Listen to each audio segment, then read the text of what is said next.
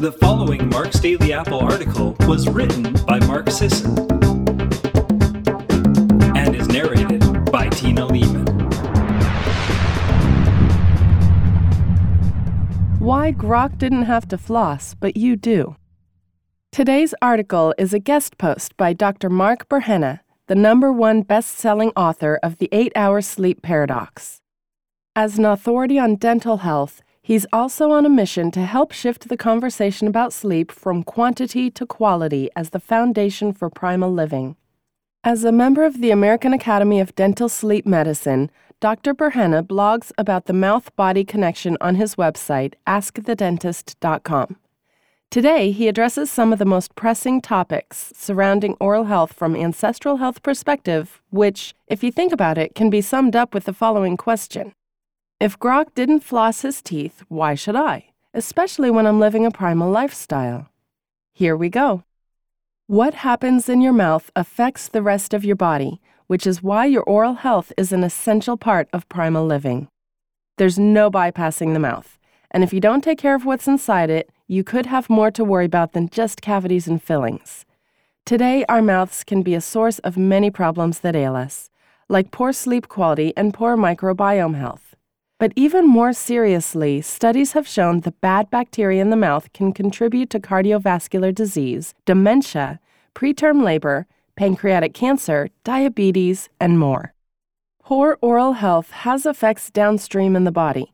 And poor systemic health in the rest of the body can show up in the mouth. It's a two-way street.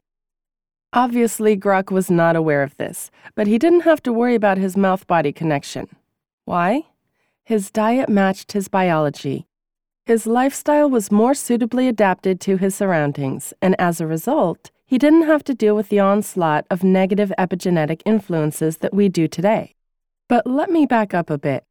This story begins when Grok was an infant.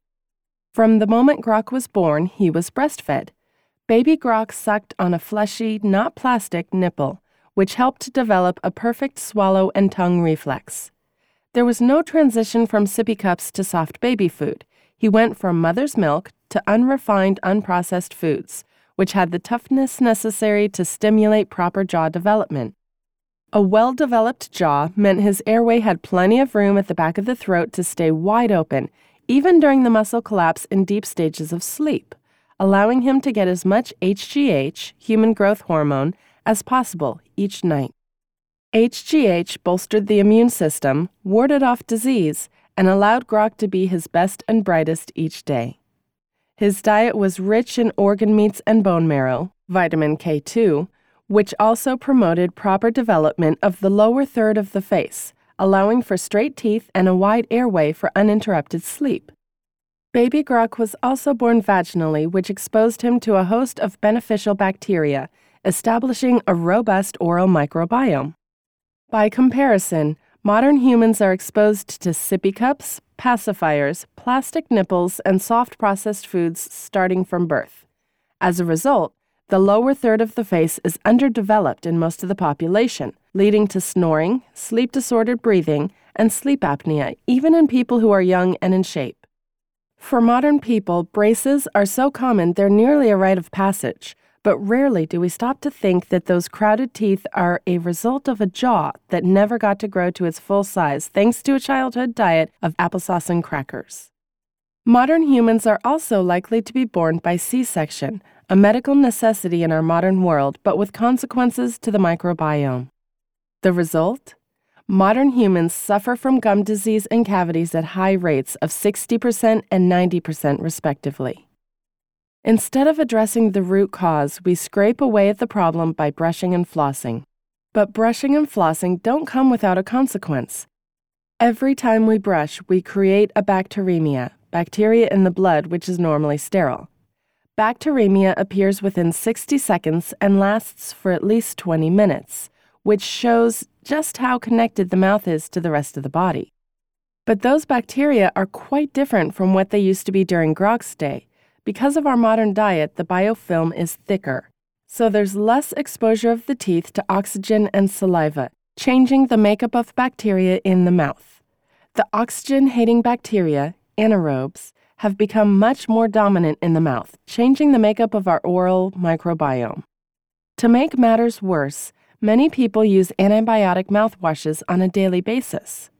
This is like using a nuclear bomb in the mouth, killing off good and bad bacteria, causing them to grow back in the wrong ratio, making the oral environment even more dysbiotic. Cavities, crooked teeth, poor sleep, and chronic disease are seen as normal in the modern world, whereas in Grok's, they were rare. What happens in the mouth happens in the body. Like I said earlier, oral infection, especially gum disease, may affect the course and the manner of the development of many systemic diseases, such as breast cancer, pneumonia, diabetes, and even low birth weight and preterm delivery. The most well-known mouth-body connection is the one between gum disease and heart disease, including several studies that show a relationship between gum disease and stroke. A common bug in the mouth that causes gum disease is also found in the endothelial cells in the walls of hardened arteries. It's clear that inflammation in the mouth isn't contained. It spreads to the rest of the body, and 70 to 90% of people living in the U.S. have some sort of inflammation in the mouth. Pneumonia can result from infection by anaerobic bacteria. Dental plaque and calculus are the source of these bacteria, more likely in patients with periodontal disease. Such patients harbor a large number of bacteria below the gum line, where oxygen is less prevalent. Studies have shown that people with respiratory disease have significantly higher oral hygiene issues than people without respiratory disease. Periodontal disease is also seen as an early complication of diabetes, so much so that a dentist can detect undiagnosed diabetes and even early pre-diabetic conditions just by performing an oral exam. Given all these correlations, it shouldn't come as a complete surprise that gum disease has been regarded as a stronger indicator of total mouth mortality risk than coronary artery disease. So it's time to control the environment and not the bacteria, something Grok did every day of his life, just by living his life in a way that matched his evolutionary biology.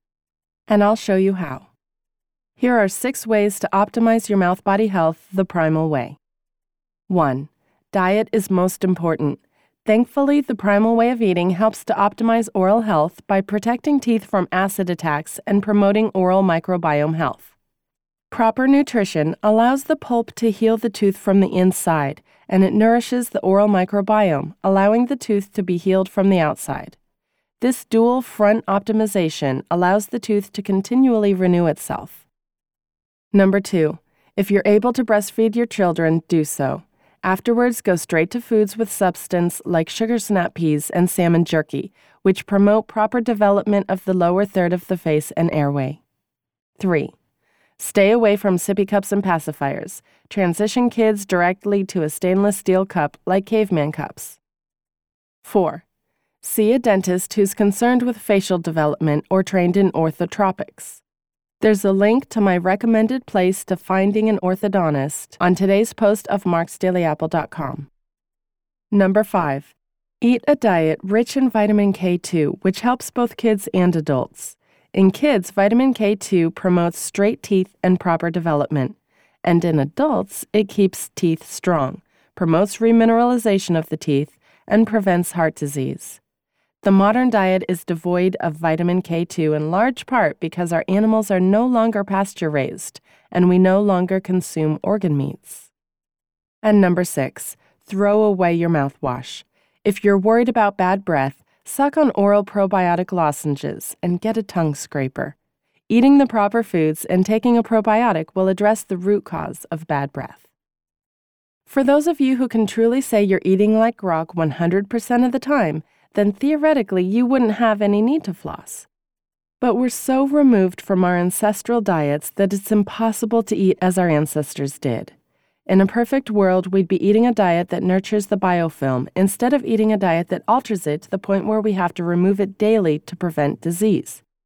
Eating a diet that requires scrubbing of the teeth afterward is a perfect example of how we've drifted from the harmonious matching of diet to health. So even though flossing may not seem like the best fix for this mismatch between our diet today and our evolutionary origins, it's certainly become a necessity of our modern lifestyle. So don't stop. Thanks very much for listening today, everyone. Have a wonderful day.